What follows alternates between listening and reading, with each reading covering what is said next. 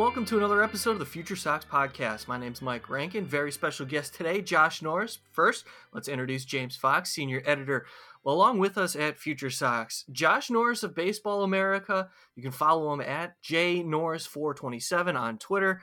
Josh took a trip to, well, around the Carolina area to see some prospects and caught a lot of the Kannapolis Cannonballers. So we're going to have to uh, pick his brain a little bit on those players. A lot of them in the top 30 for Baseball America's top 30 White Sox list. And that's where we're going to start today. Josh, awesome to talk to you again. It's always a pleasure. Let's get into where the Sox stand organizationally in their top 30. Interesting to see Colson Montgomery number one on this list. And there's a number of draft picks from this year's class on the top 30 for the White Sox. So I want to get your take on Colson Montgomery and even Wes Kath.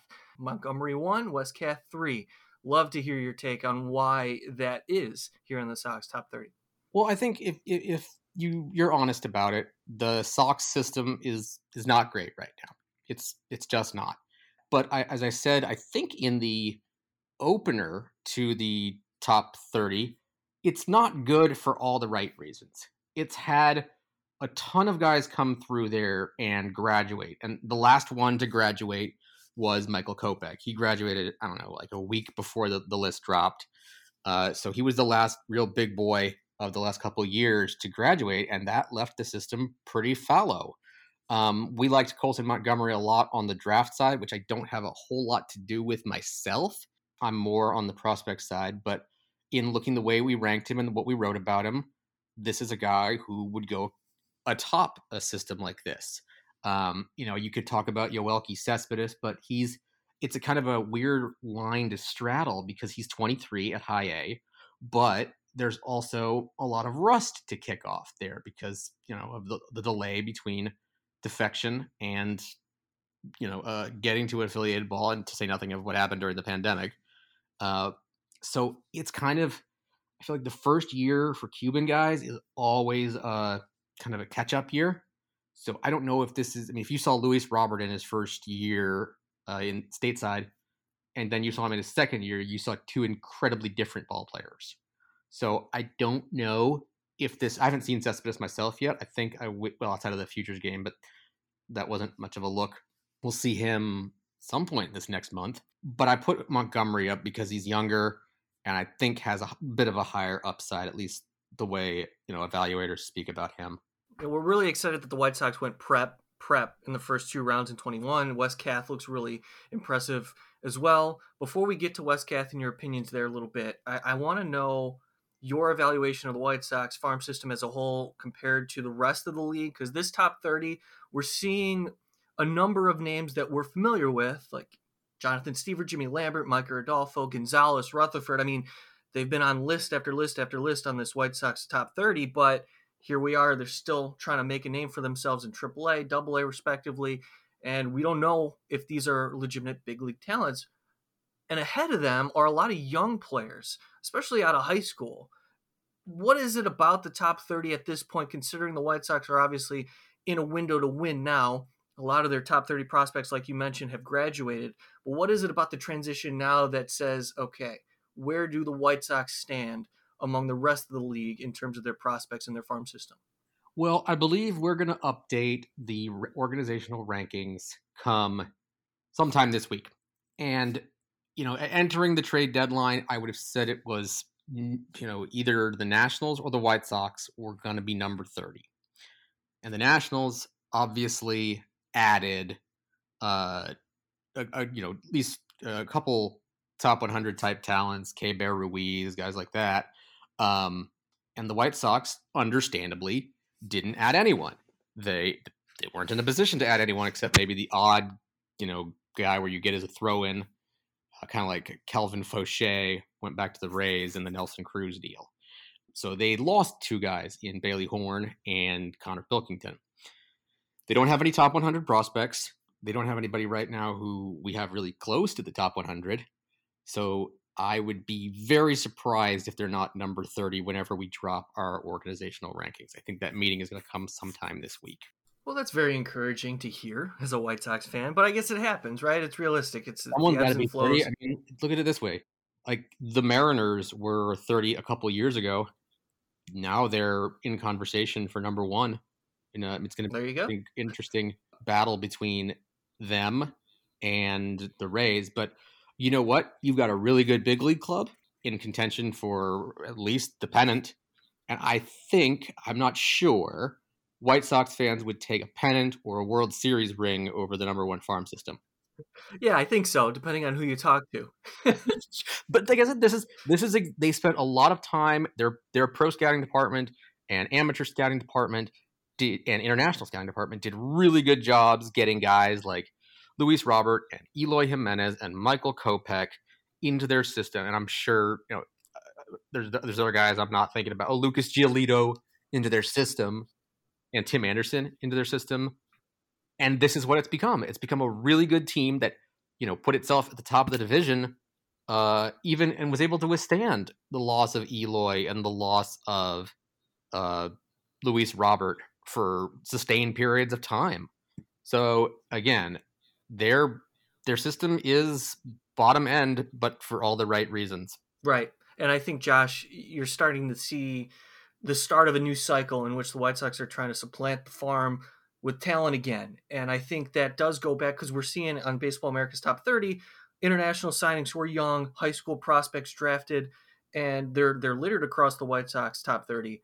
And it's very encouraging to see that. You know, obviously, you don't want to hear that they're bottom, uh, the bottom of the league potentially, even number 30. However, I think there's a lot of optimism surrounding the younger players, and specifically, I want to touch on Wes Kath here and just his projectability, what you're hearing from people that you speak to, and your own evaluation or your sense of what Wes Kath can become uh, as a potential major leaguer. I haven't obviously seen Wes Kath myself. I, like I said, I don't do a whole heck of a lot of, with the draft myself, but our draft guys do, I think, a fantastic job. Shout out Carlos Collazo, shout out JJ Cooper, shout out Ben Badler, everybody on that side who does a really good job. And the separating factor for me with Montgomery and Kath is Montgomery has a better chance to play shortstop. They're both high end upside guys, and you know right now the way we had them ranked, I think they are top you know three prospects in that system. They're some of the better draft prospects available, and they have pretty decently high ceilings. And you know outside of uh, you know in your top ten, once you get to eight and Gavin Sheets, I think the first seven are all ceiling guys. Sheets, obviously, and Burger are more or less what they are, um, and that's big leaguers, you know. But those first seven are guys I think you can dream on a little bit. I mean, there are there are warts with all seven of them, but if they reach their one percent or ten percent ceiling, you've got some pretty interesting ball players. I think. Josh, you did the the preseason list for the White Sox too. Obviously, are you surprised yeah. at all by the? I guess the limited or any of the success, I guess that Gavin Sheets and Jake Burger have had and made it up to the majors and helped a team. You know, whether that's just a little bit or for a couple of weeks, like a team that's in contention to actually win something. Yes and no. Sheets, I'm not surprised because the reports coming out of Instructional League were excellent on him. Um, from what I hear, you know, I think it's well publicized that he was not thrilled that he didn't get an in- invite to the um, the alternate training site. Took it to heart and went and got more athletic, which is not something you often hear people do, and you know made him into a person himself into a player who can play the outfield. And that was something that opened opened scouts' eyes down at Instructs. The power has always been there, but it took some work with the White Sox hitting department to kind of retool the way he thought about his swing to get to that power. So no, I, am not surprised he got to the big leagues. Burger, yes, um, and I think you know everybody but Jake Burger would be surprised. I'll say this, like I, I have said about Burger before, probably on your podcast. When he came out first year, he came out the the the biggest tool on his card was makeup. He is an extraordinarily driven, uh, dedicated young man who has been through a ton uh, to get back to where he was. And then he got to Charlotte and did what most guys do at Charlotte, and that's hit. And they got he got, got himself a futures game invite, got himself a spot in the big leagues. So a little bit surprised in that he was able to stay healthy, but I would never qu- question that guy's dedication to getting back there and to to getting to the ultimate goal. So those are those guys are both guys who did it different ways, but the result was the same. They no matter how far the White Sox get this year, they might if they get to the AL pennant, if they get to the World Series, those guys are going to get rings. So, you know, looking at the list, there's obviously there's a clump or a cluster, I guess, of like prep arms that are there, and we're gonna get into some of those guys later because you've seen them in person recently.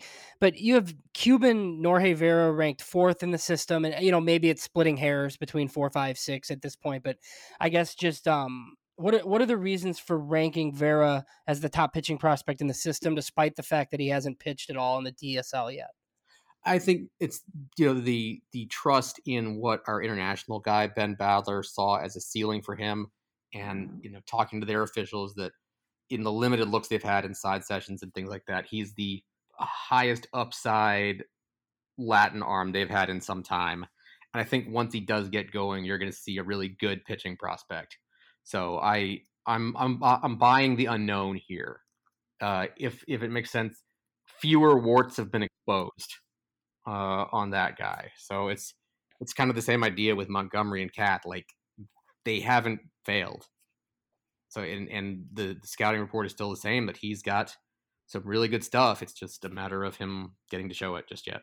Yeah, and we, you know, I really like Vera too. I I do the um, the international stuff here at Future Sox, and we've talked to Ben, you know, multiple times too. And I was very excited to at least get reports. But he's, you know, it's one of those weird cases where you know he lived in the Dominican, so for him to get his bonus, like he can't come stateside right away. So he's, you know, he's too advanced for that league, obviously. But you know, he's. I feel like it won't hurt him if he's, you know, in like Winston all of a sudden next year, you know, and then kind of like moves a little bit quicker. But yeah, that's why I I, think I have him a little bit higher than some of those other prep arms too. To deviate for one second away from a guy that's no longer on the list, Andrew Vaughn, obviously ranked very highly for you and for everybody else for a while. Um, how surprised are you to see not the fact that he's hitting in the majors, but I mean, I always was under the impression too that he was probably first base only. And look, he's not a great outfielder, but I mean, he's played left, he's played right. I think he's moonlighted at third and second for the White Sox.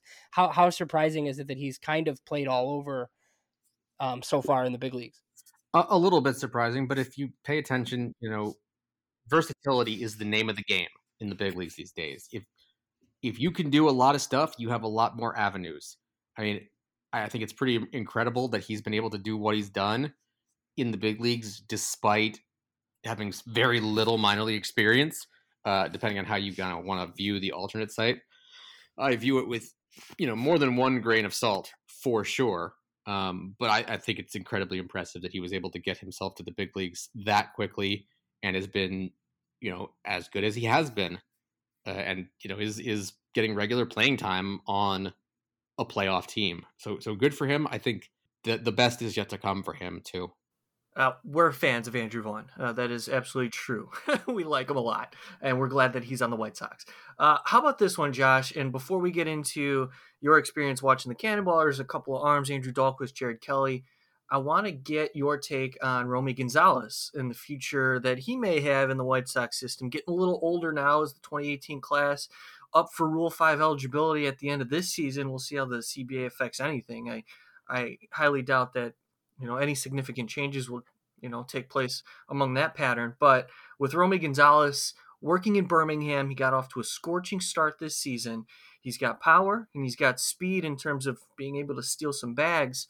I mean, is there a legit? You talk about versatility. Is there a legitimate utility man developing under our eyes here or under our noses that we're not really paying attention to in Romy Gonzalez? I think I think I don't know if that's under your noses because your noses are pretty in tune to the White Sox system, but he certainly is a guy that has surprised me. I mean, he I remember in the draft report card, whatever year he came out, he was given best power, and now that you're telling me he's playing up the middle and that power is still showing at the upper levels, well, you got something. And you know, in talking to scouts about various clubs, he he always comes up as a bright spot.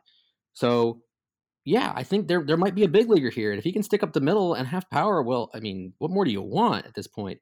That's a pretty good combination of uh, of skills and you know middle diamond playability.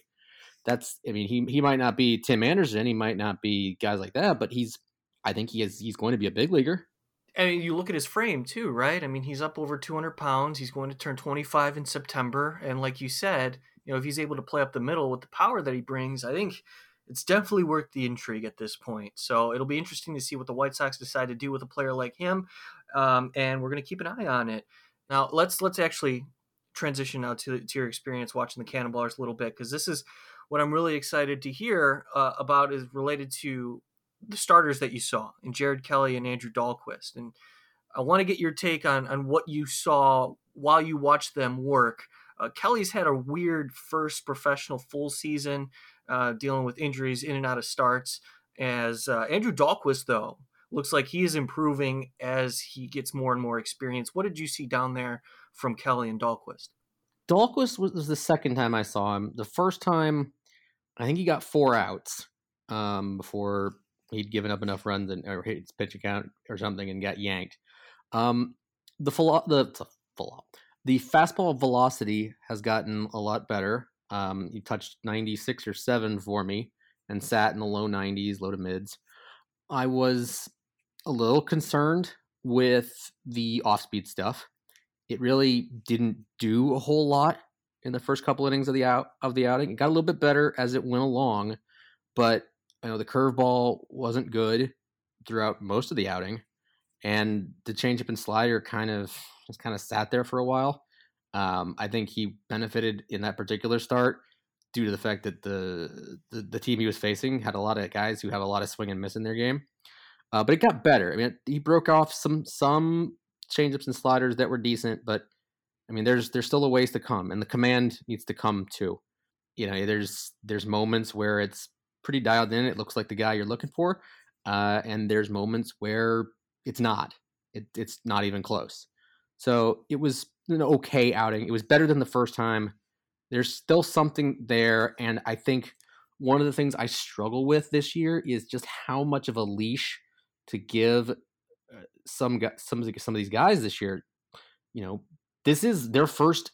This is essentially their first pro year. I mean, say what you want about last year, but that was instructs and who, whoever got to the the alternate site, and that's just not the same. You know, facing your own guys is not the same as facing guys who are trying to, you know, actually do damage against you. Um, so it's there's a learning curve. It's a steep learning curve, and you know he's he's going to have his ups and downs, just like a lot of high school right-handers. Kelley, this is the first time I saw him. I tried to see him some point when I saw Dalquist the first time, but he was on the probables and then got scratched, and then we all know he was on the shelf for a while with the forearm. He was okay. The fastball velocity was mid 90s. He touched 99 for me. Uh, there's a little late tail at the end, a little late bite there at the end. But what concerns me with him is that there's not a whole lot of deception. Like he, you can see the ball pretty clearly throughout the arm stroke. There's a lot of hitters on that club that have swing and miss in their game, and they simply were not swinging and missing. They weren't making good contact always, but they were not swinging and missing. And that's, you know, when I watch, I tend to circle every pitch that gets a swing and miss. And through the first like three or four innings, he had like four of them, which is a little concerning for a guy who throws that hard. The slider showed flashes of, you know, something that could be a potential plus kind of down the line, but there weren't many of them. There were some that were well below average. You know, they they broke too early or were not were not strikes long enough to get hitters to bite. Same idea with the changeup. You know, basically just the same idea, just went the other direction. It was a couple of them that were really good, but he didn't use it particularly often either. So there were some things to like. He threw a lot of strikes, which was you know better than he had been doing, but it wasn't it wasn't you know the the high ceiling guy you want to see. There's there's definitely some stuff he needs to work on, and I think if you talk to the White Sox too, they say he he absolutely needs to get in better shape. Like he's significantly thicker than he was coming out of the draft, and that's concerning too for a 19 year old. So one of the, one of the bright spots in Kannapolis has been shortstop Jose Rodriguez. Um, you know, I know that you've you saw him a few times. He, you know, I was a little bit worried just after I had talked to scouts myself, just kind of about what the approach would do to him, like at higher levels, because he he hit like crazy in the DSL and in Arizona, and now he's hitting in low A, and he's age appropriate. But I mean, when he gets to high A or Birmingham, like is is he going to have to completely change his approach to continue to be like on the prospect track? I don't think it's that simple. Like he he may need to swing at better strikes, but I was really impressed yesterday uh, or two days ago when this comes out, um, Saturday, with you know he uh, Antoine Kelly was the guy starting for the Mudcats, and he was working him away. The first inning, he got a fastball. I think it was 94 away. He didn't try to pull it. He didn't try to go crazy and you know yank it over the over the fence. He went with it and made hard, authoritative contact to the right side. Great to see. Next at bat, um, Kelly, who had a really good slider, put one on the outside It was a little bit of a hanger, but he put it on the outside part. And again, Rodriguez didn't come out of his shoes to try to pull it over the wall. He went with it and lashed it into the right center field alleyway. And later in the game, he did the same thing. He, he got caught, but he hit a hard, loud line drive into that alleyway. So I, I was really impressed with him in terms of you know taking what the pitcher gave him and trying to make hard contact that way. He's definitely a bright spot on that team. I think it was an easy call to make him the number 10 prospect in that system. I'll be interested to see what he does against high A uh, arms whenever he gets there. But for right now, he's he's really intriguing, and he can play shortstop too. So that's a there's a lot of decent green flags with him. And then a guy that's you know not really similar, but you know they've they've kind of come through together. Bryan Ramos, you know, was a third baseman, but he's he's DH'd a lot there because he's had some defensive issues, but he you know he's he's going to play the whole season at 19. So I mean, I think we'll definitely rank him probably in the top 15 of this system, just like in the state that it's in. Uh, what are your thoughts on Bryan Ramos? I mean, there's there's bat speed there, there's strength there what struck me early in the season was he just was not getting his arms extended at all. And I don't know if that was by design or whether he was kind of nursing that shoulder or eh, the way I describe it is like he was hitting like he had his wrists cuffed to his waist. And that's not real effective uh, usually. I mean, when he gets a hold of it, he can make some loud contact, but it just it hasn't happened for him. He had a decent month, I believe. Uh, it was either July or you know, July or something. But there's clearly talent there, and you're right. He's 19 years old. He's at um, low A, and he's going to be a guy that it might take a little longer with, like we talked about with um, Cespedes. Cubans sometimes take a little longer. So I'm I, the upside is there. I think he's kind of interesting. Uh, but yes, he's definitely a top 15 in this system. I think one more going back to Jose Rodriguez. When you saw him, Josh, playing at the low A level, I mean, he just turned 20 this year, but it seems just based on a lot of the footage that I've seen on Rodriguez is that he's really athletic. Did you see that on the field? Do you feel like he kind of stood out athletically compared to the rest of the competition at that level? Do you think he's ready to get promoted here soon? And what did you think of the bat speed? Because I know there's a lot of movement in his swing, but seems like he's also pretty strong too. Yeah, I, I don't know how to answer the promotion question because I'm not, and I think you know, guessing when a guy is going to be promoted is kind of a fool's errand because there's so many different factors that go into it. Like they've got Lenyn Sosa at Winston Salem right now, and if you want to get those guys to continue to have shortstop reps every day, how can you move him up? I, I don't know about that. And athletically, yeah, he's he's got it. I mean, he can make all sorts of crazy plays. Um, there needs to be a little more consistency in his defensive game, but you know he'll make some plays that really stand out. You know, at shortstop, at the plate, yeah, I think he's got enough bat speed to kind of cover for some of that movement. But I am also a guy who, you know, I'm not breaking any ground here, but I like simple swings. I think you know there's a lot of prospects out there that do get in trouble uh, because they have so much movement in their swings and they he doesn't get exposed until I get either to AAA or the big leagues or things like that. So that's when I sit here and I look at open swings a lot. That's kind of something that I that kind of sets off some bells for me if I see too much in there. Sometimes some you have to be special to make a lot of these swings work, and some of these guys are special, but it's tricky. You've got to be athletic, you've got to be quick, you've got to have all sorts of different intangibles in your swing to repeat it and make it work and keep the bat uh, in the zone long enough to do damage. Uh, we'll we'll see on Rodriguez, but you know the early signs are good. Yeah, I think there's a lot of upside in his game. I was just curious to hear your take and somebody who's seen him in person, which is awesome. And I want to kind of stick with Kannapolis here since you were just evaluating the club a little bit.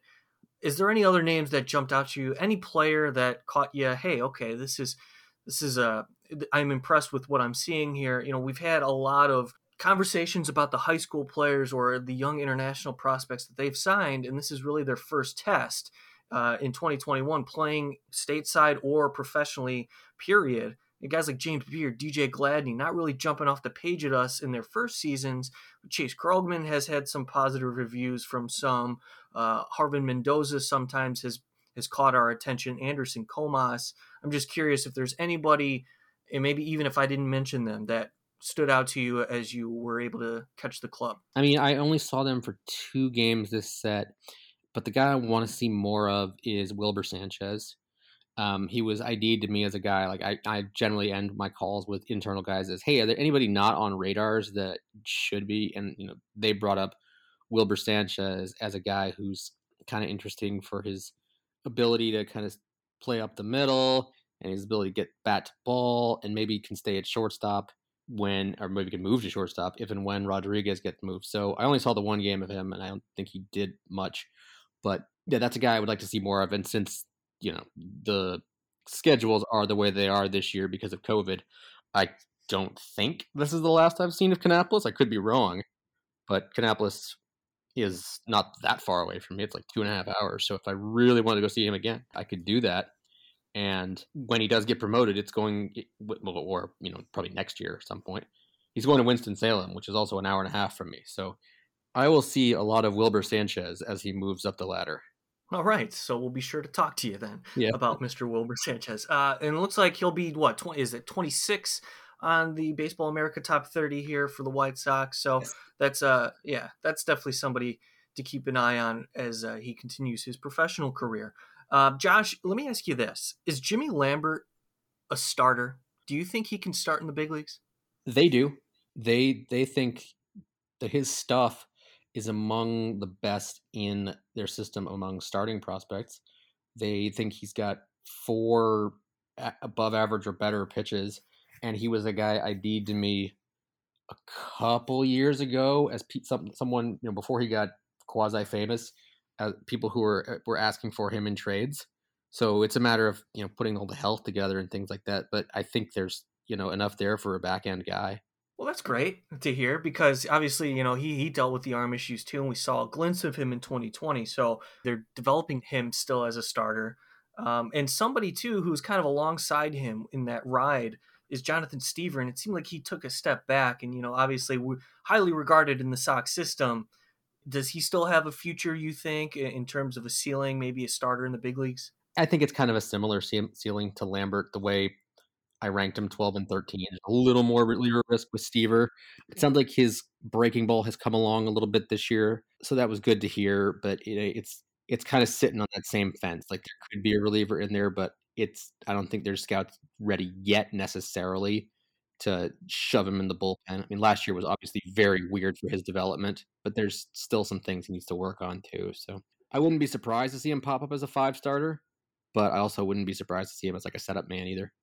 Yeah, last year was extremely strange because 2019 he pitched pretty well. Winston Salem really kind of, I guess, burst onto the scene just a tad bit, and then they promoted him to the big leagues last year for two starts, I think, which was I was really unexpected for me. Have you heard at all like how much they think or just outside scouts think Charlotte is hurting him just pitching there? Um, you know, I, I don't think it's necessarily that. I think scouts tend to look more at the stuff and the arm action and things like that than the numbers. We all know that Charlotte's a bandbox. Honestly, I think that park is a little it does a disservice to hitters if we're really being honest um, because you can they know it's a bandbox and sometimes if you're not disciplined you can get out of your approach and try to you know put a ball onto Mint Street or wherever and that might be you know it might get you a home run or a bunch of home runs now but that's detrimental to your approach in the long run.